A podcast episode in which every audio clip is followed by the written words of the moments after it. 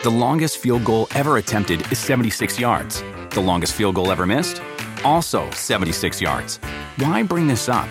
Because knowing your limits matters, both when you're kicking a field goal and when you gamble. Betting more than you're comfortable with is like trying a 70 yard field goal. It probably won't go well.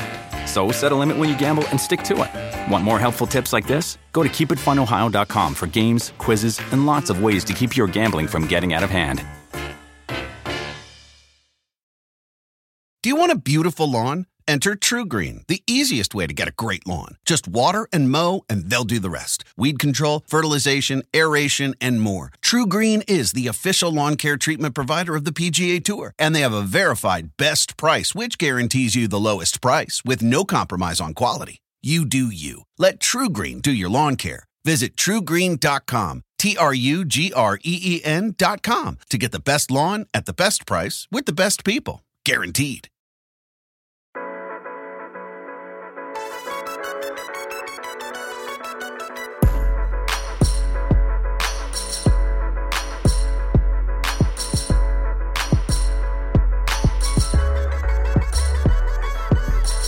Hello, everybody. Welcome to the Rotoworld Football Show. Where it is Monday, June 26th, 2023. And today, Denny Carter and I will be, be beginning our annual team preview series with the AFC South. We're extremely pleased to be welcoming in Jaguar Reports John Shipley and the Indianapolis Stars Nate Atkins just a little later in the show. John around the 20 minute mark, Nate around the 40 minute mark. They're going to tell us all we need to know about I would say probably the two most interesting teams, and what is frankly, I mean, no offense to John, no offense to Nate, no offense to the Southern United States, the least interesting division in the National Football League in the AFC South. And I say that, but there are interesting storylines with every team where Calvin Ridley, or excuse me, the Jaguars have Calvin Ridley joining what was a really set target tree last year. That's a huge wild card for both real life football and fantasy this year. We're going to ask John about that. Nate, we're going to ask him just how the heck do they plan to deploy Anthony Richardson, the number four overall pick, who has all the tools and talent in the world, but you know enters the league with a lot less experience than you usually see out of a top five pick.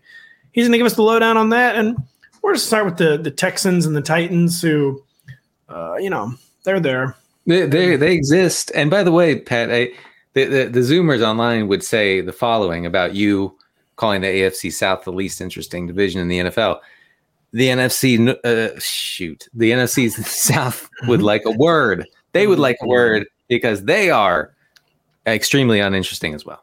I feel like the NFC South has kind of more of a chaos factor going for it with like the Lord of the Flies post Brady Bucks, you know, the, yeah. the Saints and like total desperation Derek Carr mode. The Panthers being like seemingly like the the more poorly constructed version of the Texans where they're trying to start over and rebuild but they're doing it with a better quarterback prospect, but I think a worse off base and plan than the, the Texans have. And, you know, then of course the Atlanta Falcons, who can't stop taking skill players in the top eight, but also none of them are ever quarterbacks. And that's a real interesting division we're going to talk about next week. The, the Falcons have pulled the trick of being a pretty bad team that we can't stop talking about. No, it's true. Uh, the, the entire fantasy industry uh, you know, is dedicated to talking not 24 7 about the Atlanta Falcons. Congratulations to Arthur Smith for uh, making that happen. The Falcons will, quote, never just throw to Kyle Pitts. Um, uh, just not as simple as that. I remember he actually went on a rant about how it wasn't that simple to target the six foot eight uh, legendary yeah. athlete freakazoid right. man. Right. It, it's way he's way more valuable as a guy who stands on the boundary and attracts one defender. Yeah, exactly. So you know, we need that, to talk about the next week, though. Yes. We talk about the NFC South today at the AFC South. We'll start with the Texans, who, for the first time in a while, are at least interesting. It was weird about the Texans and Bill O'Brien is that they were at least always interesting. They committed yeah. the very grave sin of not even being interesting the past two years. Uh, they overachieved in 2021 under David Culley, and all that did was get him fired. And they didn't. It's hard to say they overachieved in 2022, but they overachieved at the exact wrong moment when they won in week 18 and lost the number one overall pick. yes. It did usher in CJ Stroud, who we'll get to in a minute. But you want to talk about PFF Bobby, as you call him, and their new short passing attack, maybe a Shanahanian type system in Houston as they welcome in all sorts of former Kyle Shanahan acolytes, including a head coach and the defensive mind minded DeMeco Ryans. But I was there with a really simple question, Denny. In 12 team leagues, are there any Texans even worth drafting beyond Dameon Pierce? And not even trying to say that as like a joke, right? But like mm-hmm. seriously, are there any Texans worth drafting not named Dameon Pierce in like your standard redraft league?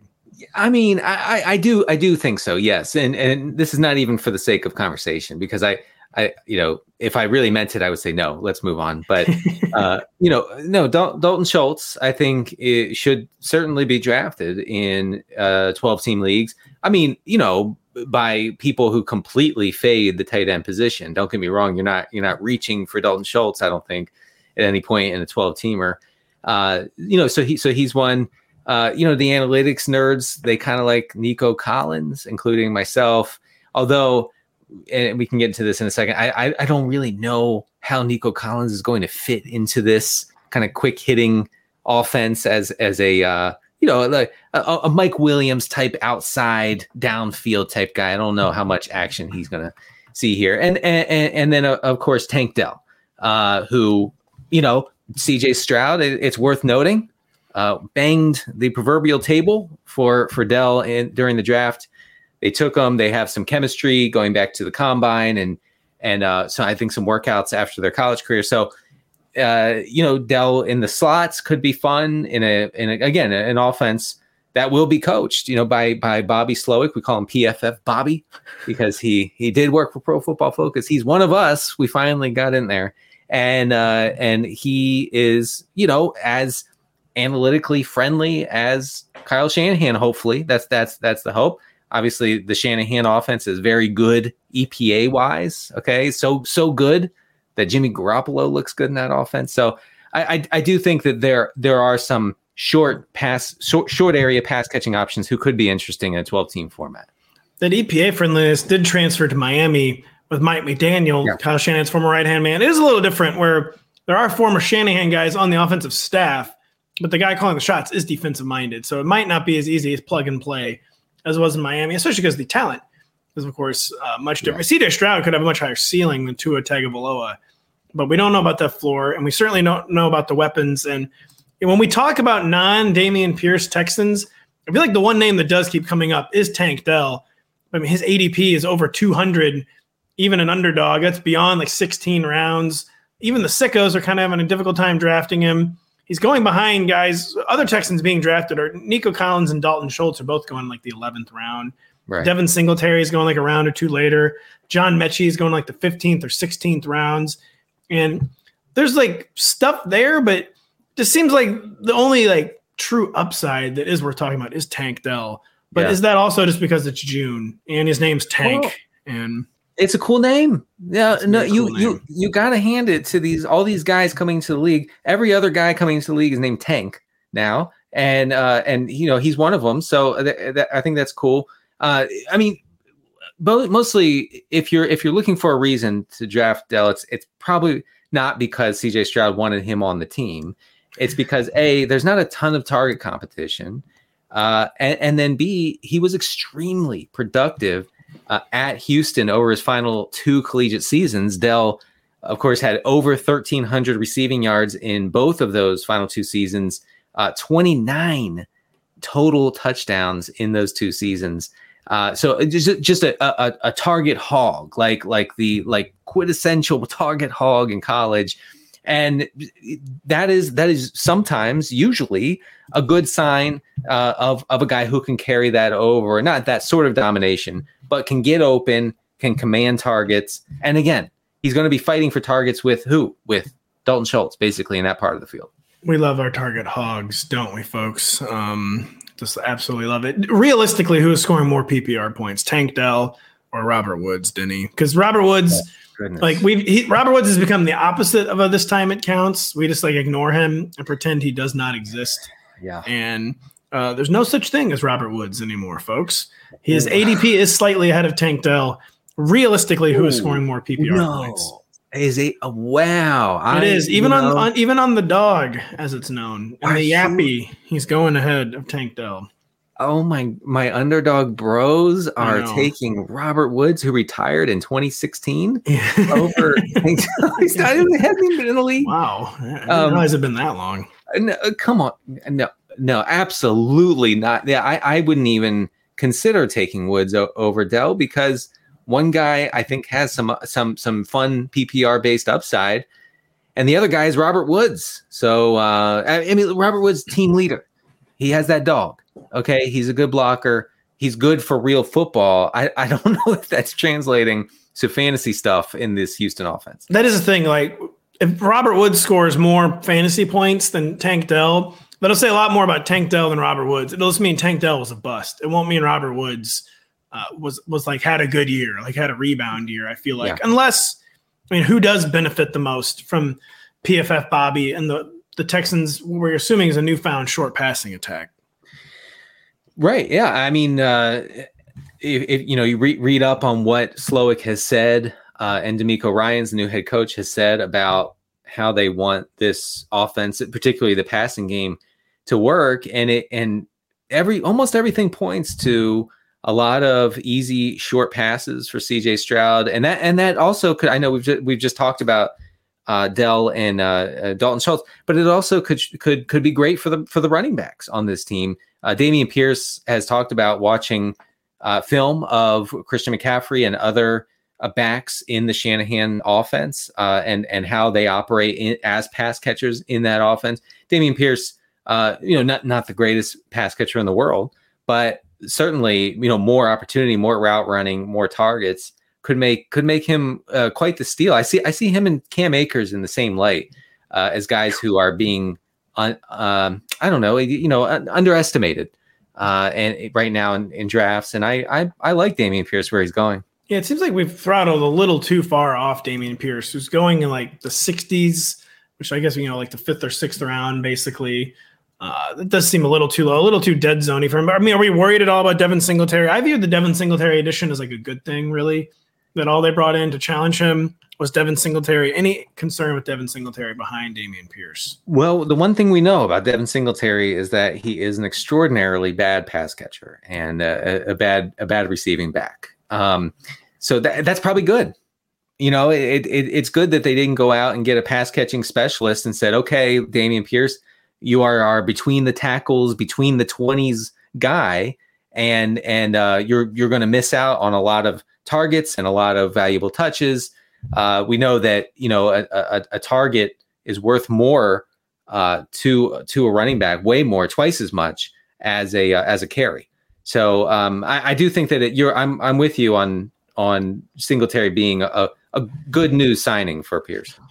We're about six or seven minutes away from Jaguar reports. John Shipley joining us to talk the Jags, but Titans now, who and Denny, just so little fantasy goodness here. Yeah. Kind of the same question we have the, with the Texans and Dameon Pierce, where beyond Derrick Henry, beyond Treylon Burks, is there anyone even worth drafting in 12 team leagues from the Tennessee Titans?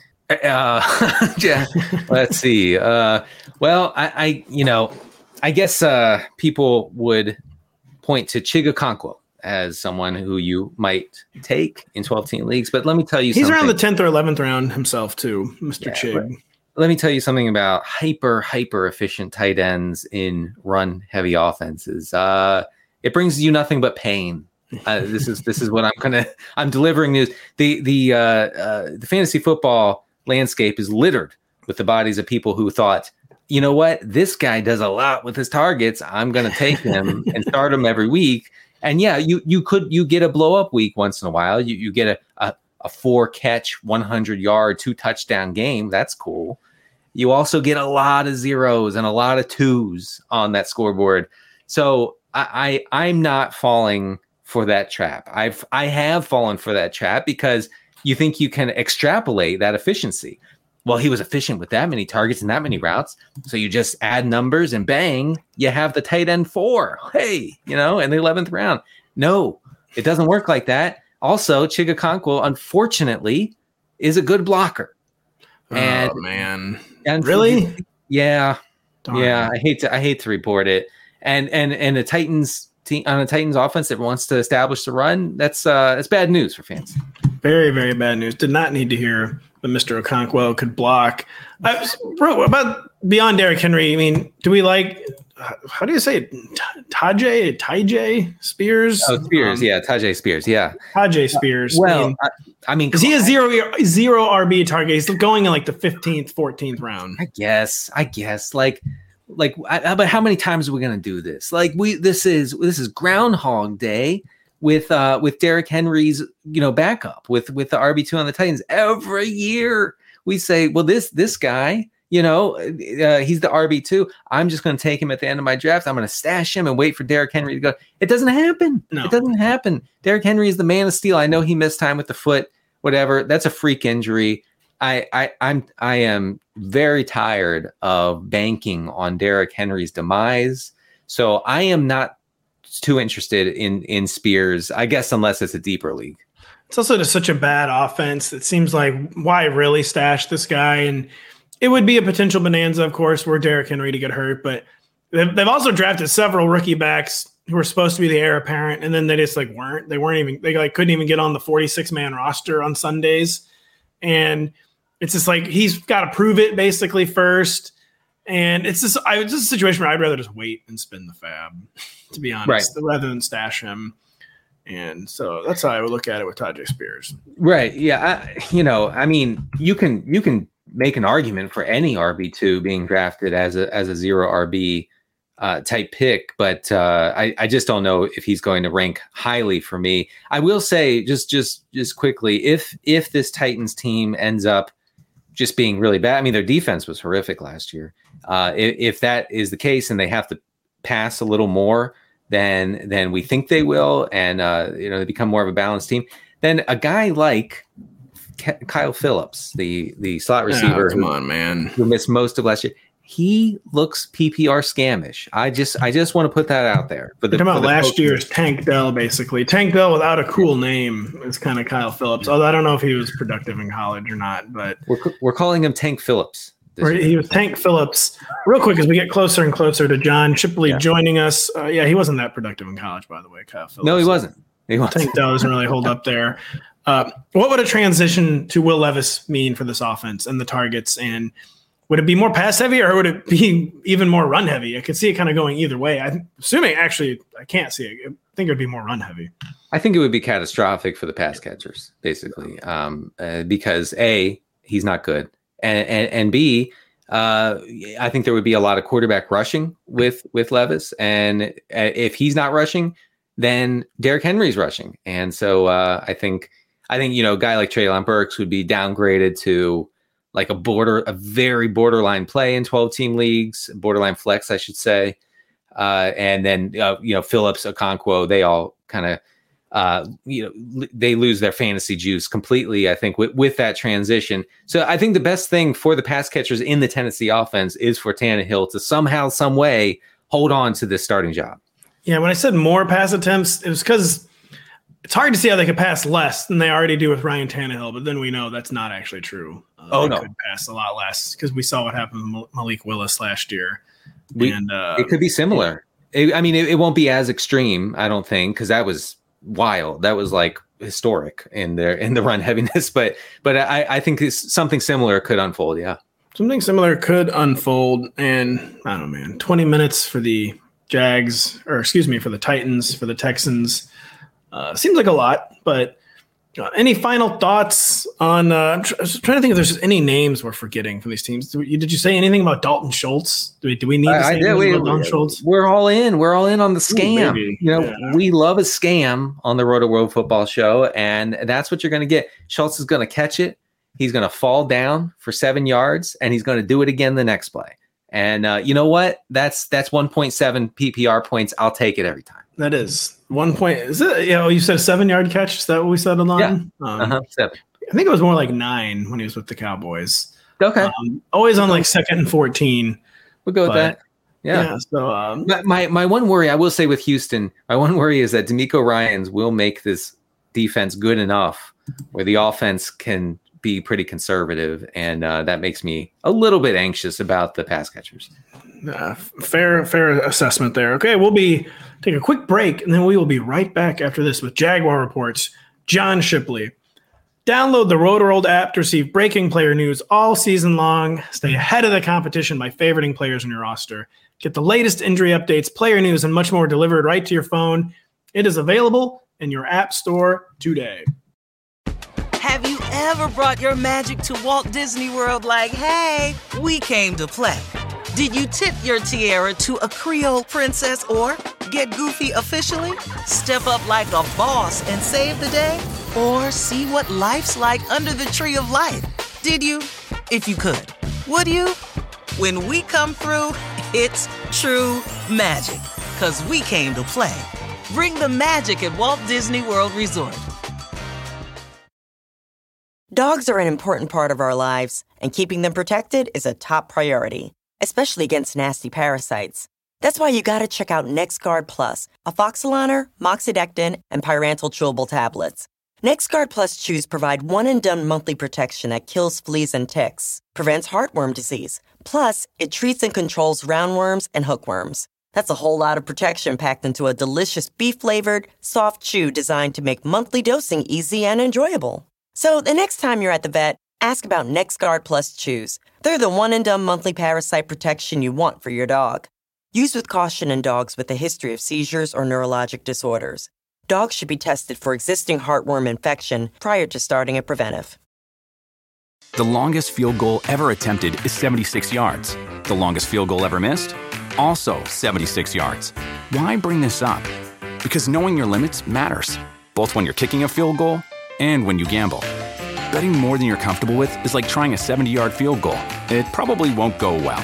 So set a limit when you gamble and stick to it. Want more helpful tips like this? Go to keepitfunohio.com for games, quizzes, and lots of ways to keep your gambling from getting out of hand.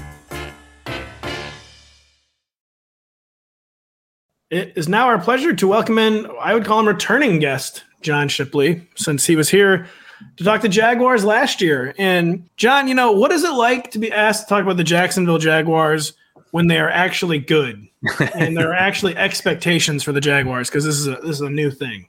Yeah, it's definitely a new feeling. Like before last year, the best Jags team I ever covered was like the six and ten Nick Foles, Gardner Minshew monstrosity with like with like Doug Marrone. It was just the most uninteresting team, you know, possible. And since then, it's just been you know bad team after bad team, and it, it's definitely a new feeling. And you can kind of tell inside the building, like for a lot of players, this is legitimately the first good NFL team they've ever been on, which is kind of wild to consider. You know, you look at most franchises, but most of their young guys, like th- this is the first team that ever had even a little bit of success. So it's definitely a new thing. Yeah, because it took them like 18 months to get rid of everyone from the Blake Bortles AFC Championship game, and it was like that's like one of the more going to end up one of the more memory hold seasons in NFL history. I feel like where people are like scrolling through like the list of AFC Championship games Wikipedia and like what the hell? Jags played the Patriots. I remember. I remember. I remember Myles Jack returning that that would be touchdown. That's Right, right. John? It, it would have been the perfect storm if they ended up playing Nick Foles in the Super Bowl. Like that, that is just, I, I'm, I'm not sure who wins from that. I know I'm, I'm pretty sure the viewers wouldn't. I'm pretty sure, you know, not, not many people inside the game would, but it would have been just the absolute perfect storm. And it, it's funny how how things ended up playing out. You know, Nick Foles ends up playing against a bad Matt Patricia. You know, coach defense ends up putting up those big numbers, and that's basically why the Jaguars gave him a ton of money for one season. So. Life was a circle. yeah, like uh, time is a flat circle. A wise television man once said. But we'll we'll get back to reality now. We'll get to the 2023 now, John, and we'll just start with you know, Travis Etienne was one of the breakouts last year, one of the biggest beneficiaries of the Jaguars moving on from Urban Meyer, who seemed to think Travis Etienne was a pass catcher, and just you know, so many touches last year, seemingly maybe more than they wanted him to handle, and just how do you see Travis Etienne's workload comparing to last year, and just how big of a threat is third round pick Tank Bigsby? We talk about Tank Bigsby. Like sometimes Denny and I are like, "What round is he drafted?" in? It's like, "Oh, it's the third. Wow, that's like pretty serious actually." And how concerning is this for Travis Etienne? Yeah, I, I really don't think it's overly concerning. I think, yeah, it's kind of crazy when you hear Jaguars coaches, especially Doug Pederson, like, you know, at the end of OTAs, you know, this year, and then at the combine, you know, earlier this year, he basically said, you know, yeah, Travis had an okay season, but he, he can be a lot better. You know, like there are a lot of plays he missed, a lot of holes he missed. And you look up and he had, you know, whatever it is, 1,400 yards from scrimmage. You know, it, like if that's, probably like the lower outcome of what he can do. I mean, I think that's a good sign for him. I, I really don't think Tank's going to be a giant threat to him in terms of touches right now. You know, maybe obviously goal line touches are super important. So maybe, you know, the Jaguars short yardage running game isn't improving early on in the season. I think Doug Pederson has shown that, you know, he'll he'll, he'll be quick to make a switch. So maybe Tank gets some goal line carries if things don't go good for Etienne early on. But overall, I think Etienne, like I, I don't think there's a major threat to him for carries. And I, I really think the worst thing to ever happen to like the idea of Etienne as a player is for Urban Meyer to you know talk about him publicly. yeah, you know, no, I know. It color yeah. their perception forever. Exactly. literally. It, it, it, literally calls him a wide receiver, and you know, I remember one of the first times Etienne ever talked to the Jaguars media. He literally said, "He's like, yeah, the only routes I've ever ran are screens and you know, dump offs." He's like, you know, it, it, and you look back at it as Clemson. You know, if you watch the Clemson Tigers, I'm not sure wide receiver would have come to mind. Exactly, like he he made big plays as a receiver, but if you look back at it, a lot of it was screen plays, and that just you know doesn't directly translate. So I think that really hurt the perception of him because I really think this is an offense overall that like it doesn't even want to throw to the running back that much. And then you add Etienne, who isn't even that great of a pass catcher, and it's kind of a perfect storm for him not to put up big numbers that way. So okay, no panicking on Etienne. Denny has a question yeah. about an area where there's some hype and also some panic. Right. So we're introducing Calvin Ridley into the uh, pass catching pecking order uh, this year in Jacksonville. Last year it was a pretty flat target distribution among the uh, main pass catchers in this offense, Christian Kirk had a 23% target share, Zay Jones 22%, Evan Engram uh, 17%. So uh, it, is Calvin Ridley the like unquestioned number one alpha in this offense? And if so, which of the which of the other the three guys I mentioned, Engram, uh, Kirk, and Jones, which of them loses out? I'm not sure. I'd say he's like the unquestioned alpha because like as cliche as it is, I do think Lawrence having a year of experience with Kirk will mean something, at least early on in the season. Because I mean, he he'll be the first to tell you. It t- basically took him a full year to you know get used to the way Kirk likes to run routes, how he likes to win against coverages. So it does take time for that new relationship. But I also Ridley to me, you know, looked like the most impressive receiver they had, you know, at OTAs, and he's still not. You know, they're not really pushing him 100% during the offseason just because obviously he hasn't played football in two years. You don't want to get him out there and do a million things and, you know, risk potential injuries. But so I, I do think he'll be the alpha of the offense. Like he'll be the X factor, but I don't think they have an offense that's structured for like one guy to, you know, hog the target, hog the targets every week. Mm-hmm. I think there'll be certain weeks where like Zay Jones will randomly, you know, go off. Like he had that weird three touchdown game last year. You know, I think like yeah, it always feels. That's always uh, Zay Jones has never had someone describe one of his games without the word random uh, attached to it. Exactly, and I mean, you look back at Zay Jones last year, and it's the most like oh, that guy had a hundred something you know, target yeah. season. He had 121 targets. I actually have it on my show sheet because yeah. it seemed hard to believe. Yeah, exactly. So, so I, I, think if anybody's targets are going to be kind of hurt, it'd probably be his. But I do think there'll be weeks where like Christian Kirk, you know, is the focal point. Zay Jones is, Evan Engram is. Right. Uh, this is for my own edification, John. How much does the Jaguars coaching staff love Zay Jones? Tell me, tell me just how, because it seems like a lot. A lot. Uh, it, it, it's it seems like Press Taylor would, you know, Press Taylor doesn't seem like the fighting kind, kind of person, but it seems like he would definitely fight over his agent. he, he, every time, you know, you ask any Jaguars, you know, coach about him, you know, they talk about the things that, you know, you, you don't really see in terms of production or advanced metrics or anything like that. Yeah, it's just kind of what people say, you know, like they know their exact assignments, the little things he does. And he's also the most again, like you said, random goes with him. He's the most randomly physical receiver. Like he'll, you know, they'll use him as almost like a tight end on some plays, you know, crack blocks and stuff. And you'll see him getting random skirmishes, you know, during practices. It just seems like comes out of nowhere. And coaches, for whatever reason, love that stuff. Yeah, we we used to joke about in Vegas, like Derek Carr, like Jon Gruden would talk about him. Like, I've never, I, it just yeah. goes beyond football, man. I just never yeah, exactly like Lindsay Jones. And like, can you explain it? And they're like, no, we can't. I know, I know. He's a hell of a guy. He he is a co- a coach's player through and through. And and you know, I know we're we're we're making jokes here, but for fantasy, that that does factor in. Like like we we can't ignore that. Like okay, Zay Jones is not like statistically great. He doesn't pop in any category. But uh, if if a guy has the coach's trust, you know that that that does tend to matter. Now Ridley entering the scene obviously throws a wrench in there, but uh, it's it's worth noting when a when a coaching staff really does have strong feelings like that for a player. Oh, 100%. And I think even Trevor Lawrence having strong feelings for him is, you know, a pretty big thing. 'cause, uh, like like the coaches, he weirdly is like, yeah, this guy's one of my favorite players. It's I know, I'm it's telling you. random. This guy is just a he's a hell of a guy. Yeah, I want to be friends with him. And John, getting a little more granular with it, at least on underdog right now, Calvin Ridley is going as the wide receiver 16. So like kind of like getting up to the elite tight end two range. We know you are fantasy familiar. I mean, does that strike you? The role you just described, you think he's going to be the alpha of the offense, but again, there's like Denny said, it was a flat target distribution last year. Trevor Lawrence seemed comfortable spreading the ball around. Doug Pederson was always comfortable spreading the ball around in Philadelphia. Just projecting Calvin Ridley as the wide receiver 16 just maybe seemed too aspirational. What did Christian Kirk finish as last year? He was in the top 24, and he's still going as the wide receiver 27. Yeah. Mhm. I, Um, if he can put up numbers like Christian Kirk did last year, that's probably be like, I think, like best case, you know. so you think that's like a best case? Yeah. So that that is probably a little rich, honestly.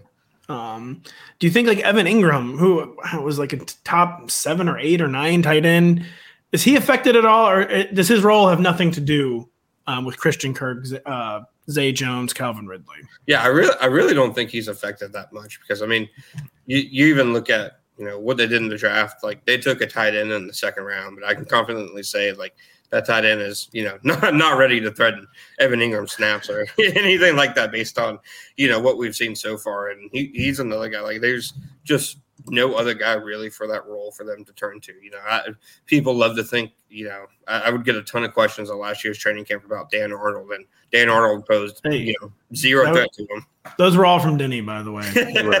I apologize.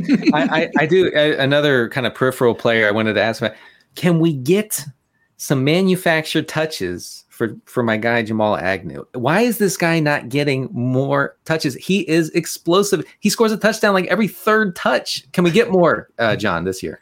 No, I, I think I'm not sure you're going to get more, but I think you're definitely going to get some. He had of the craziest like snap to touch ratios last year. It was like almost every play he was on the field, Yeah, he was getting the ball. And yeah, there, there's a reason with all the restructuring and stuff they did cap wise this year. They didn't touch his contract. Like he makes a lot of money for a returner, but the way they, you know, at least think about it is okay, he also has a role in the offense. And that role is, you know, just like you said, you know, design touch, the the absolute like that like that was Jim Bob Cooter's job last year is basically research trick plays and stuff to get Jim Bob Agnew the ball. So yeah, that's just kind of role that he's gonna play. So Jamal Agnew and Urban Meyer is kind of like the old ClickHole meme, like heartbreaking. The worst person you know had one good opinion, and that was liking Jamal Agnew. Yeah, Urban Meyer. it's He was right about Jamal Agnew. We haven't talked a ton about Trevor Lawrence yet, who took definitely got back on the path to superstardom last year, as we saw in the divisional round, where it was what four interceptions in the first like 20 minutes of the game. Still some room to grow, but they already put so much on his shoulders last year. He was seventh in the league with 584 pass attempts. John, what is your take on? Are they comfortable with Trevor Lawrence throwing that much? Do they maybe want to dial that back and be a little more balanced, especially now that they have like an early down specialist in Tank Bigsby who can maybe take some of those more like really grinding between the tackles, touches, short yardage touches. Do you, do you think any sense they want to dial back Trevor Lawrence's attempts, or is it Trevor's a budding superstar and we're, we're going to let Trevor do his thing? I think if anything, they they want to put more in Trevor Lawrence's plate. I really do. Like I you look at it last year and well, the physical traits and stuff and the talent was always there. He definitely over, you know, the first half, first probably three quarters of the season, still wasn't a quarterback who could like put the offense and put the team really, you know, on his back and go win a game. And he showed the ability to do that, you know, towards the end of last season. And now, you know, the thought is, okay, for the first time, you know, as an NFL player, he's not learning a new offense. He's not having to adjust to a ton of, you know, new receivers and stuff. He has the same position coach. The thought is that he's going to be, you know, a good bit better this year, at least inside the building, than he was last year, which is kind of wild because I mean, the Jaguars, their illustrious quarterback history. And he, he had, And- like last year is probably going to be one of the worst years he ever had in terms of production. It was still one of the, you know, better seasons a Jags quarterback has ever had. Yeah, that's like going back to like grade school. Like he had never had a bad season until Urban Meyer uh, came around. Right. Then he, Right. it looks like you had something on the tip of your tongue there. No, I, I mean, yeah, that that was the reputation was like he's he hasn't had a losing season since he was eight, and uh, then he he comes in and has, has to struggle uh, through that. I, I wanted to touch on uh, Trevor Lawrence's rushing. I was going to Uh, ask the same thing because Yeah, you know, he he's good. He he seems to be a, a good rusher, selective rusher. I, we see coaches like Sean McDermott in Buffalo saying, you know, we don't we don't really want that for our guy Josh Allen. Like we we need him to be a quarterback first and a runner second. Uh, do the Jaguars feel feel similarly about Trevor Lawrence, or does he kind of have the green light to to run when he when he needs to run? No, he, he definitely kind of has the green light. I mean, uh, I'm trying to think of exactly which game it was last year. It might have been against you know the Chargers in the playoffs where you know they had a play called at the one yard line, and he just instead of going with the play, just you know put it over the goal line. I think in those cases they trust him to do stuff like that. But just in terms of like as an actual design runner, I think you'll see glimpses of it here and there. I mean they they showed willingness to get creative with him last year. They just I, I, think for his style of running, you need to be better up front in terms of short yardage, you know, blocking than they probably are because like he he's a physical player, but he's still, you know, he, he, even you know with some added mass, he's still kind of a string bean, you know, type of quarterback. He's not a tough guy to bring down. So just because of that extent, I always think his rushing is kind of going to be capped. Like it's going to be something he can do, but I wouldn't ever really rely on it week in week out. Are we going to get the tush push in Jacksonville? Are we going to get some big dude lining up behind him, eh, Lawrence, and just shoving him into the defensive line? You know that there's definitely a way that they can make some Trent Baalke signings look more valuable if they take some of those defensive linemen and just let them get goal line carries. So I, I say all for it. Yeah. John, I'll, I'll, do one or two like put you on the spot questions. Well, you haven't gotten to see a ton of practices yet, but What's like the most interesting thing you've seen so far in Jaguars OTAs or mandatory minicamp? I, I I'd say probably the most interesting thing is that it really feels like you know they're opening the playbook you know in terms of aggressiveness up, up, up more you know like you really didn't see many vertical shots from them last year, you know, because obviously Zay Jones, Marvin Jones are your outside receivers. Yeah, that, that's just not a lot of speed on the field. I really think the addition of Ridley is going to help them be more aggressive. And like even without Evan Engram, you could see, you know, more aggressive kind of offense, you know, mindset. And I think Trevor Lawrence, you know, being there, you know, and just in the scheme for another year, like you're going to see him even, you know, be more aggressive than he was last year, which is kind of wild to think about do you have any fantasy opinions or hot takes or kind of nothing beyond what we've already talked about? There's such a tough, like, since they're returning so many people, it's like basically Calvin Ridley and Tank Bigsby. I would say that the the only take I would have that's no, not about anybody we talked about. It's an absolutely, you know, d- disgusting thing to have right. to take about, but Hell Luke yeah. Farrell will outproduce Brenton Strange for you absolute sickos out there. that's uh, we're getting deep down in it there. Yeah, that's right. And deep, deep down in it. And it's, frankly, it's what we want. And is a is a is Dan Arnold even still on the team? By the way, no. He honestly, I'm not sure what team he's on. No, he, he's not on their team now. that's a that's a real shame. So he's on the Toronto Argonauts. I believe. Yeah, you know that sounds about right. Uh, it, it, was wild. Like last like training camp, like the, the Jaguars produced like a whole mic'd up thing with Doug Pederson, and like half the video was him showing Dan Arnold how Zach Ertz did a route, and then you look and he got thrown like three passes. it was uh, just no. Some would say it was a miscarriage of justice. Um, some uh, have, have, joined a class action lawsuit, Denny Carter. Um, yes, I, I, I, launched it and I will see it through, folks, to get justice. Well, John, thank you so much for coming by and dropping Jags knowledge on us for second year in a row. Probably try to do it a third year in yeah. a row next year. You on on Twitter at underscore John underscore Shipley.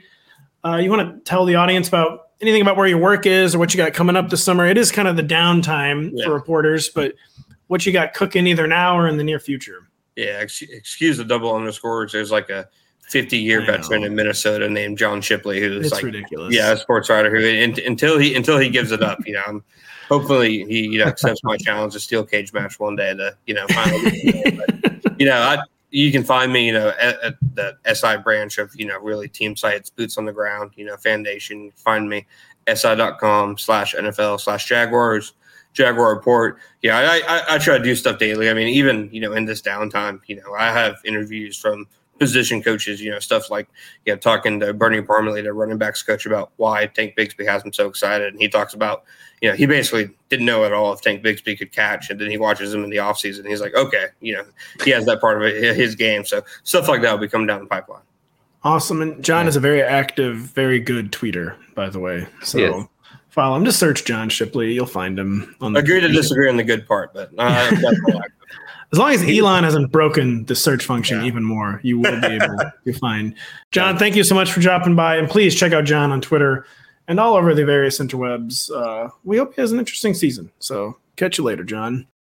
We will be right back after this, either with Nate Atkins or soon after this with Nate Atkins. But first, a word from our sponsors, uh, who is us. Just a reminder Sunday mornings mean MLB leadoff on Peacock. You can live stream games all season long. And this week, two of the biggest surprises of the first half of the season square off when the Twins take on the Orioles at Camden Yards. Catch the showdown at 11:30 a.m. Eastern. Again, that is ex- exclusively on Peacock. Denny, uh, what do you think about Carlos Correa's slow start so far with the Twins? Yeah, it's well, it's concerning uh, considering the season is what now six to eight months old. Yeah, it is. We're, we're, third done with the season. So, what, what, am I? By the way, you're telling me that the Cardinals were playing in where in London? London town, as it's known, Londinium, as the Romans called it. Why? Uh, why? Why? Growing the game, just like the NFL. I mean, why is the NFL playing in, in Stuttgart? But it's this year. It's um, baseball. Yeah, nobody so, wants to play baseball. Come you on. know what the dark secret is? Is baseball is way more popular internationally than football. We hate to admit it. It drives people drive people crazy with this one weird trick, but it's telling them that baseball is far more of an international sport than football. But but in in Europe though, come on, come on, I don't. Know. Well, in Europe, do you know do you know a country where baseball is big in Europe? There's one really random country. Oh God, what is it? Greece or something? Uh, no, they have participated in some of the uh, international tournaments, but it's the Netherlands. Ah.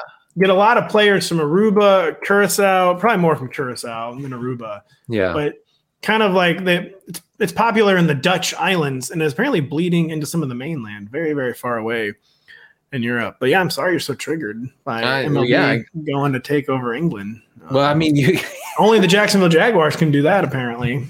That's um, true. Uh, they will be at the vanguard of that takeover. Uh, by the way, I, I, saw you tweeting. You know, I, I, have to see my team get its butt kicked at uh, at nine o'clock a.m. on a Sunday. It's great. Yeah, and they thankfully uh, that the reverse psychology worked, and they oh, did, did, come back to win that game. Um, they were winning, they were losing four to nothing in the second inning. The Cubs had a leadoff double, mm-hmm. and the Cardinals fans were like, "Well, new worst loss of the season just dropped after they lost nine to one on Saturday."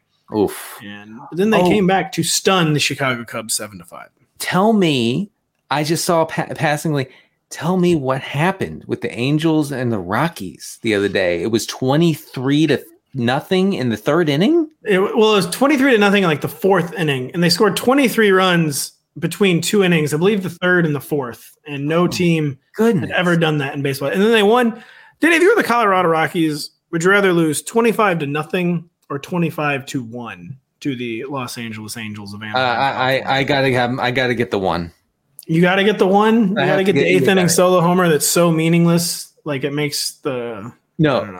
You know, just just for pride, just for pride, and and I mean, they, they would have had uh, to, you know, abandon the city of Denver if uh, if they didn't score one run in a 25 run loss. So yeah, I I, I think uh, I think I think you got to get that one. So you're saying no? You're saying you just go with zero? No, yeah, you go with the zero. You just go for history at that point. At least get something out of it get some history, like the worst shutout loss in franchise history. Oh, come on, man. We're just about to welcome in Nate Atkins. We're letting him get settled in. But did you see this happen in the College World Series then on Sunday yeah, too? Yes. Like twenty four to three. I thought that I was. I thought that I, you know, that I had like dreamed the Angels situation because then I see the in the college uh, game and I'm like, wait, so this is the thing where every day we have a twenty plus run deficit. You know, somebody's facing. This is this is great. Good sport the Zoomers, the hot new Zoomer trend is they just can't stop losing baseball games 25 to 1. Um, so, but enough about baseball, the dark like sp- sport we can't talk about within relation to football. None of our audience uh, no. can stomach any football. It's time for more football with the Indianapolis Stars. Nate Atkins He's here to talk a team in the Colts that, you know, even with Jim Irsay, kind of one of the league's more like loose cannon owners, have been a model of stability up until last year. Uh, now the Colts, they're interesting, Nate. Um, kind of doomed to live in interesting times Uh, but th- they had a very kind of normal, like responsible outcome in Shane Steichen. And just what is the sense? Well, let's start with a broad question. What is the sense around the Colts kind of after the chaos, like kind of around the building after the chaos of last year, but then settling on what is really a buy the book hire in Shane Steichen? Yeah, I think everyone's just excited to get back to some sense of normalcy, even if it kind of trends a little bit more toward boring at times. So Shane Steichen was really that in a lot of ways, good, really, really in good ways for what they needed at the time. You know, coming off Jeff Saturday, who's just kind of stepped in interim role, almost kind of more of a, you know, a watcher of the team than a coach. And then Shane Steichen was sort of a lot of what you know what they went for the last time when they hired a, a head coach in Frank Reich. They went with an Eagles offensive coordinator. The idea is to, to they have to build up the passing game. Back then, it was about with Frank Reich, it was about getting the most out of Andrew Luck with Shane Steichen, it's about drafting a quarterback and building from the ground up the way that he just did with Jalen Hurts, getting there in his second year, and then the way that he did for a year with uh, with Justin Herbert, you know, with the Chargers. So they they were happy to to embrace a world where the, the head coach was just sort of a you know a guy who's who's going to get them in the right position, who can hire a young and innovative staff, who can you know kind of build an offense around the quarterback, but not be anything really more than that. And that's kind of what Shane's lived up to so far. The excitement in the building, of course, is around Anthony Richardson and the, the possibilities they now have with uh, the first quarterback they've drafted in the top 10 since Andrew Luck. So it's the first time they've sort of gone to the draft to try and find hope that way. And there's definitely excitement that comes with that. A lot of risk too, but but there there's hope in the building in a way that, that wasn't at all last year certainly more excitement than going like finding the next Carson Wentz. Uh, fans like, oh man, there's an even worse version of Carson Wentz somehow, and we found him. But you kind of just alluded to a lot of this. So if you were basically designing a head coach, uh, they basically got the platonic ideal of a head coach hire, like a guy coming from one of the best teams in the league, in the Eagles, a guy coming from a genuinely innovative offense, a guy coming from like a genuinely like very versatile offense, an Eagles team that just ran, ran, ran in 2021 and remained run heavy in 2022, but then got in a lot more of the pass than we were expecting. And so just how do they plan? So we, we've seen a little, but my, that's my long way of saying we've seen a little bit of everything from Shane Steichen and the offenses he was a part of the two years. Just how do you think they plan to utilize Anthony Richardson as a rookie who our own Kyle Dvorchak has said is kind of like Derrick Henry in a quarterback's body, but we just all know about like the rawness and inexperience as a passer. How do you think they plan to thread like that upside uh, and also like inexperienced needle in 2022 2023 it was a big hurdle they had to get over in the pre-draft process was figuring out if you're going to take anthony richardson what's the plan for him? Do you start him early on? Do you want to try and redshirt him the way that some teams have gotten the chance to with like patrick mahomes? And they decided somewhere in that process that for a guy who only had 13 starts at all above high school and is as young as he is he just turned 21 last month they wanted him to be able to play early on and learn that way. The way that, in a lot of ways, that Jalen Hurts had to work through, you know, his accuracy issues out on the field with first team reps, building chemistry with receivers. The way Josh Allen, that's how he made a leap in his accuracy. So I expect Anthony to play early on, which means that there's going to be ups and downs to it. I think they know that and they're ready for it. You know, so far we've seen him out there at OTAs and minicamp, and you see the accuracy concerns for sure. It looks like a guy who struggled with that in college, but also looks like a guy who, you know, is is putting everything into it to try to to try to make those gains and then can do things that others can as far as how far he can throw the ball down the field and you know just the way he can shift within the pocket and also take off on some of these explosive runs so i think they're going to cater an offense that's going to be very much around what he can do right now which is the run game and getting the ball down the field off of play action and really attacking the sidelines so pretty much when defenses want to key in on the run against Richardson and Jonathan Taylor with an extra safety, it's going to open up one of those sidelines with the middle of the field closed. And that's where Alec Pierce, Michael Pittman Jr., guys like that are going to kind of thrive. But they kind of know that this is going to, it's going to be probably a pretty boomer bust offense uh, early on with them. They'll try and counteract that with, you know, steady enough run game that can kind of keep them on the field and and also give them a chance at explosive plays if they can get uh, Jonathan Taylor back to being what he was a couple years ago. But with a rookie who needs this much uh, of a jump in accuracy, new playbook, new coach, young receivers, I think they very much realize that like the, the results are going to be very much a work in progress. They had to be ready for that world when they drafted Anthony in the first place. So Nate, would it be fair to say are the Colts? I mean, we're just guessing. Are they going to be like bottom five in pass attempts? Maybe bottom three, Could they surprise be bottom 10? We know they're going to be bottom something in pass attempts. Just how low do you think it yeah. will be in terms of passing volume? I think they'll be bottom 10. It'll really come down to, though, what they have to do. You know, they, they're going to want to run the ball a lot. Like the part of why the Eagles got to run the ball a lot, especially in the postseason, is they were up in those games. You know, how much they were up against the Giants, that put them in a position to just kind of play it safe and, and run clock that way. Right now, the Colts have a defense where they're going to start potentially uh, one or two rookies at outside corner. Uh, you know, that's they've got guys who've never played at all in the secondary. Uh, that's losing Stephon Gilmore and Rodney McLeod. So they may be in a position where they're down enough and they don't really have a choice but to open it up and throw. But that's certainly not going to be uh, the plan for them. That's not going to be the script. If it's up to them, I think they'll run. You know, they'll, they'll lead the league in rush attempts. It'll just depend on whether whether games allow them to do that. That's a, a good transition to what I wanted to ask you about here about Jonathan Taylor, who uh, did not participate in Colts mandatory minicamp after undergoing um, a, an ankle procedure in January. Uh, he is expected, per the team, to be ready for training camp. But I guess my question to you is, you know, what what have you heard about Taylor's ankle and his status headed into July and August? Yeah, it's interesting because it really bothered him all last season. He sprained that, it would have been around week four or five against the Titans, and just tried to play through it and it was never right until they finally shut him down uh, in December there. And then, you know, the, the, so the surgery's gotten in the way a little bit where they kind of probably want to see how he bounces back and is explosive. He's trying to get a contract negotiation done, so that's held that up a little bit. But uh, all the indications are that he's going to be ready by training camp, that he'll be out there, and that's that'll be the opportunity for him to show more of the flashes of what he was a couple years ago. We just never saw that top end speed after like week three or four last year. And it may just start to get into those wonders about, you know, how much do you pay a running back? How truly difference makers, you know, how much of a mm-hmm. difference maker is he? Well, he wasn't healthy last year. So if he can show more of that in the preseason and in the in the training camp settings, the joint practices and whatnot, that's when I think they'll sit down and they'll they'll try and iron out a deal. But I it's held it up a little bit uh, just because he hasn't been able to be out there. But uh, I, I, don't, as of right now, I don't expect that to linger too too long. Sure, and and uh, my follow up to that would be, uh, do you see uh, the team being wary of his workload of, of Jonathan Taylor's workload at all, and maybe spelling him a little bit with either fifth round pick Evan Hull or Zach Moss, who took over as I believe the early the uh, primary early down back last year when Taylor um, was uh, was sidelined with that injury, or are we just going to see Taylor as as a three a three down back in a Colts backfield that will probably be pretty pretty run first, pretty run heavy? Part of that also depends on if they get the contract extension done. You know, if he's in a contract year, you have a little less uh, care about the tread that's going to go on those tires, and uh, you know they may be happy to get him to another rushing title that way. Uh, but I mean, I think they'll work in some of those other guys. Zach Moss did show late last year, especially both as a runner and as a pass protector.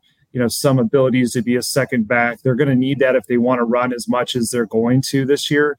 But I still think Jonathan Taylor is going to take just a monstrous load this year, as long as he's healthy to do it, because that's how they're going to ease Anthony Richardson in is having him with a back that can not just run pretty well, but, but can get those first downs, can get some of the explosive plays that Anthony maybe isn't ready yet for as a passer, but also to take such a volume to where Anthony is able to use his mobility sort of to influence the defense, but not be the guy taking all the hits. Because if you go back in high school and in college, Anthony Richardson has had seasons derailed by injuries. It's one of the things I don't know that we talk about enough with him is that while he is built like Derrick Henry in terms of for a quarterback in terms of being, you know, 6'4, 245.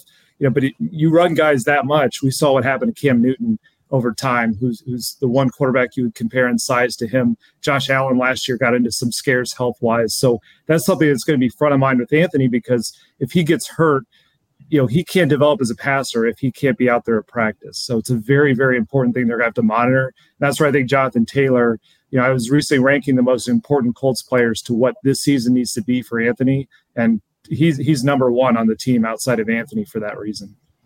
So you think basically it sounds like as long as he's healthy, we're planning on like full blown cutting Jonathan Taylor loose, basically. Let John Taylor cook.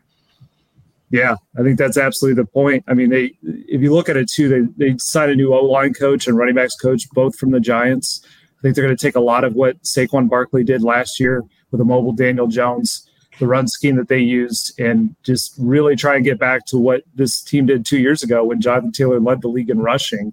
If they have that version of him, they feel like you know Anthony Richardson's in a position to to be a rookie and to have ups and downs and still have an offense that can kind of do things if they don't get this version of Jonathan Taylor, though, and they're just kind of, if they're even just an average run game around him, that's where it, it becomes way too much for him to handle at times, or it could if he's just not ready as a passer.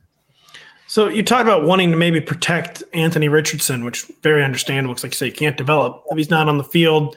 How realistic then the fantasy community is counting on Anthony Richardson, speaking of being cut loose, just like let loose as a rusher. And a guy where it won't even really matter that much that he's not going to pass a ton as a rookie because he's just going to run so much and rushing is so valuable for quarterbacks in fantasy. Do you think we'll mostly be rewarded with like a, a true dual threat in Anthony Richardson, or will maybe be more frustrating usage than fantasy managers are expecting? I think you'll see him run quite a bit, and I think we'll see some of the upside of his you know his athleticism because partly because of Taylor. His defenses are going to get so keyed in on him and his ability to break it 80 yards for a touchdown that something that's going to open up for Anthony as well. And you know, it's just to me it depends on how long they can keep him upright doing that because that's going to be the idea is to use his rushing ability. It's sort of like you look at how Jalen Hurts developed. Um, he's he's run a lot every year, but that's that's become sort of the floor for him to develop as a passer. Is that he could still be productive. He could get first downs and occasionally touchdowns with his legs in a way that you know that that let him just sort of ease along as a passer. So I definitely think he'll be much more effective and efficient as a runner than as a passer early on. But how long, how much that holds up depends on how healthy he is. But it's also a thing where because of Taylor, like I think I think Richardson will run a, a, a good amount among the most in the league, but it won't be I don't think we'll be seeing him set you know records for rushing attempts because that's really what Taylor's job is going to be. I, I, did have a question about uh, Anthony Richardson's usage. Uh, you know, you you talked about his rushing, and obviously that's going to be his main appeal uh, for fantasy purposes. So last year, uh, Jalen Hurts was second among all players, not quarterbacks, but all players with 20 rushes inside the five. Uh, that's unbelievable for fantasy because you get a lot of a lot of touchdowns out of that. Uh, could we see something similar with Anthony Richardson, or am I just wish casting here? Am I just am I just trying to paint a rosy picture? Uh, I think you might see the rookie version of that, where okay. they do it a lot. You know, they Shane Steichen loves that uh, the the rugby style quarterback sneak that is you know that's still kicking around, and yeah. Anthony has a body that's that's going to play well for this. So they will do that when they're down there. I think the big difference is the Eagles had a lot more red zone attempts than I think the Colts will because their offense is a lot better. They have the best offensive line in football. They have AJ Brown. You know, they they had a way to they have Jalen Hurts who's in his third year. So whatever the scaled back rookie version of that is, I think you can look to that with Anthony. But again, it's also probably going to be slightly different because because of Jonathan Taylor is that if, if they had a Jonathan Taylor in the Eagles, he probably yeah. gets a few more of those. But I, I think that's a good way to to kind of expect things to go. Gotcha. Uh, getting back to the, the the passing attack this year, um, do you have do you have any, any any read on the new regime's plans for Michael Pittman? We, on this show, we've discussed how it seems like uh, if if Anthony Richardson truly does, you know, uh, have a long leash and and starts every game this season, that that probably wouldn't be great for Michael Pittman as a as an intermediate area pass catcher. You talked about how good Richardson is as a downfield thrower using play action on that. But I guess I guess I just wanted to start with uh, is Michael Pittman still seen as as the wide receiver one on this team headed into this year? Yeah, there's no doubt about that because you look at the other receivers on this team, they have a battle in the slot between Isaiah McKenzie and Josh Downs, the third round rookie. Alec Pierce will start the other wide receiver spot, but he's he's still still coming along. Still, you know, he kind of got a messed up rookie year last year with everything that happened in the offense. And then there's not really anybody else around that. There's no one established as a tight end yet, even though there's some talent there. So Michael Pittman's by far the most experienced and oldest player that they have, by far the most you know accomplished at handling number one coverage. I think that's going to be his role again. It's you know for him, it's the, there's pluses and minuses to this situation here. Obviously, if they they run the ball a lot, it is a young developing passer, you, developing accuracy. That's not you know the easiest thing to play around, but you know the, I, I, do think they're going to go his way a lot in, in, these situations when they're on third down when they have to throw because he's he's established at doing it. Mm-hmm. Also, that situation where an extra safety is in the box that takes one away from Michael Pittman, which has been a lot of the issue in the past couple of years. There's really been no one to get that attention off of Michael Pittman Jr. And it's just one of those things where you know a couple years ago Pittman played with Carson Wentz, who stylistically is kind of what we're talking about here. He was not a middle of the field player. He wasn't an accurate thrower, but he was a guy who would scramble, get outside the box, and throw down the field. And that's when Pittman had a thousand yards, and no one else on the team even had more than 400 yards. So I still think Pittman's going to be by far the most, uh, the biggest volume player here, the biggest big play guy here. The question is kind of what's the ultimate ceiling on that? Can they build enough of a chemistry, and can Anthony be consistent enough to really feed that game by game because Pittman, he's played with this is going to be his, I believe, his sixth starting quarterback now in his fourth season. So it's, it's messed up the trajectory and it's it's kept us from really understanding how good this guy can be because I think he's got some number one qualities, but we've mm-hmm. just never had a chance to really see it yet.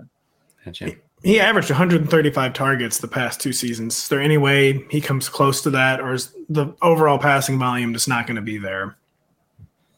I expect that to be a little bit down, but there's just not that many guys that you can see getting a lot of targets in this offense. It's possible Josh Downs takes that job and he has such a connection with with Anthony as a rookie that, that that's there, but I don't expect Alec Pierce to have a ton.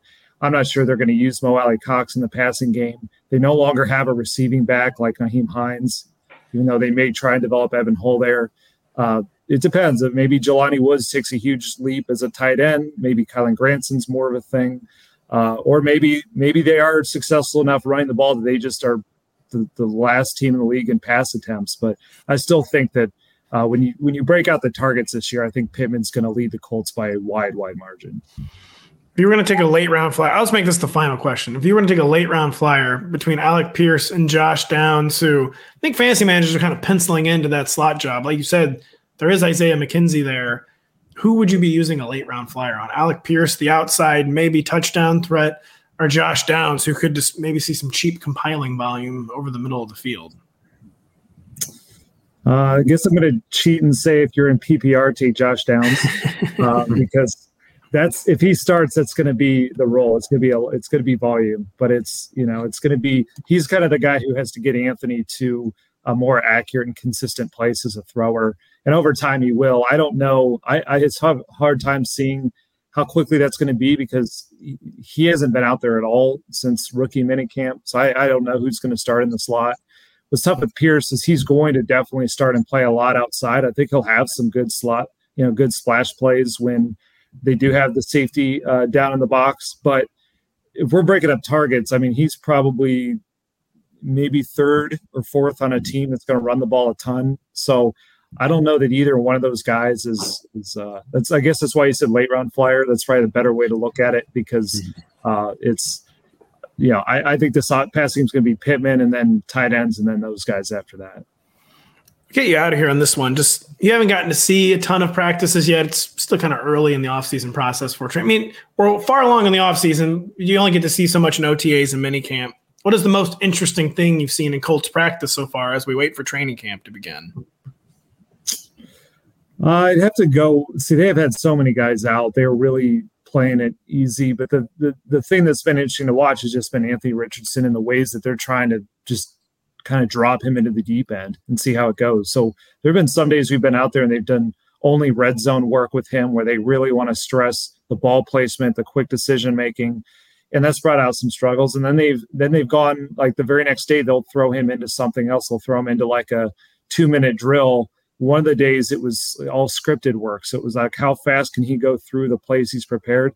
The very next day after that, they did one where he had no idea which play to be called, and they intentionally threw in plays that they introduced to him the very first day that they never brought up since then to see if he would remember it. So they're still testing him as if this is sort of like one of those uh, war room meetings or one of those draft, you know, combine meetings to see kind of what his retention level is, what his recall level is, kind of out there in the moment, how he commands the huddle within that.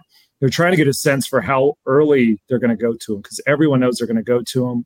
And once the idea is once it's his huddle, it's got to it's got to really be his huddle. Guys have to believe in him. They don't want a situation where they decide it's not really there for everybody else, so they pull it back and they send him back to the bench. Whenever they put him in there, it's got to be full go. So they've intentionally made it difficult on him. So we're, we're out there, we're reporting some of the passing numbers, and like there was a, like a two day span where he was like, you know, five of thirteen, and those numbers and without context look pretty bad, but they're they're they're designing it to be tough right now so they can figure out what to work on and just the different ways they've stressed him from the jump have kind of told me that they they, they want to get this thing moving a lot faster than I think some people realize.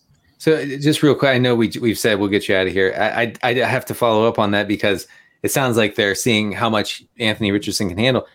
It, is there a chance, even an outside chance, that Gardner Minshew could start under center this season, uh, to begin the season? Yeah, there's a chance he could start week one. Uh, there, that's kind of the one that I'd that's trending toward Anthony's job week one, but I, I don't think it's a guarantee yet uh, because really they got to have someone who's who's ready to run the entire playbook and and do everything. And so Anthony has mostly picked that part up, but we we have to see it in training camp. And, and Gardner's just way ahead in terms of knowing the playbook because he spent the past two years in it. So he's a further ahead than he's almost too far ahead to see in these settings because the other young players aren't caught up to him yet there have been so many guys out between, you know, Pittman hasn't practiced, Pierce a little bit, Downs has been out.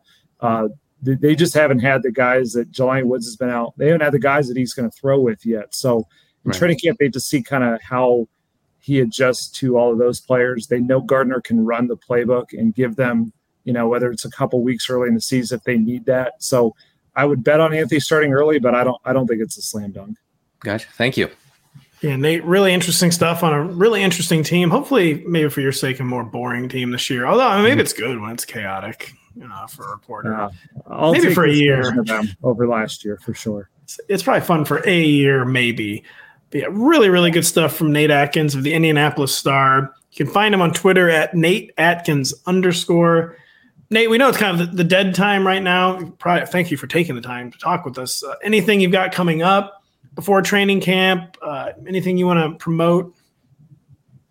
Yeah, I'm about to just go on vacation here for like a month, so uh, I don't really have anything to promote. I just I figured I'd get out of here uh, with, with, this appearance today, and then just kind of unplug and get ready for what's going to be just a kind of a crazy, crazy summer tracking Anthony Richardson. And that's probably the one thing is that like you know my I, I've been waiting for this. I've been on this beat only a year and a half, but other people have waited since you know, since Andrew Luck hung it up to have this kind of young player to track on a day-to-day basis. So right as we get into training camp, everything Anthony does, good and bad, you know, we'll be tracking, and, and that's probably what you should look out for. Well, we are very, very happy to usher you into the summer and vacation. I uh, hope you rest up. We know it's a very, very long season. Uh, thank you so much for coming by and dropping your knowledge on us. Yep. Thanks for having me. Thanks, Nate. See you, Nate. Um, want to say so thank you so much to Mr. Nate Atkins, to Mr. John Shipley, to Mr. Denny Carter, sharing his knowledge on the Titans and Texans. So much um, knowledge. Um, we've gone a, a, solid 65 here, so it's time to wrap it up. That's um, for Denny, for John Shipley, for Nate Atkins, I'm Patrick Daugherty. Thank you for listening. We'll be back later this week on Thursday. The longest field goal ever attempted is 76 yards. The longest field goal ever missed? Also 76 yards. Why bring this up? Because knowing your limits matters, both when you're kicking a field goal and when you gamble. Betting more than you're comfortable with is like trying a 70 yard field goal, it probably won't go well. So set a limit when you gamble and stick to it. Want more helpful tips like this? Go to keepitfunohio.com for games, quizzes, and lots of ways to keep your gambling from getting out of hand. Life is a highway and on it there will be many chicken sandwiches. But there's only one McCrispy. So go ahead and hit the turn signal if you know about this juicy gem of a detour.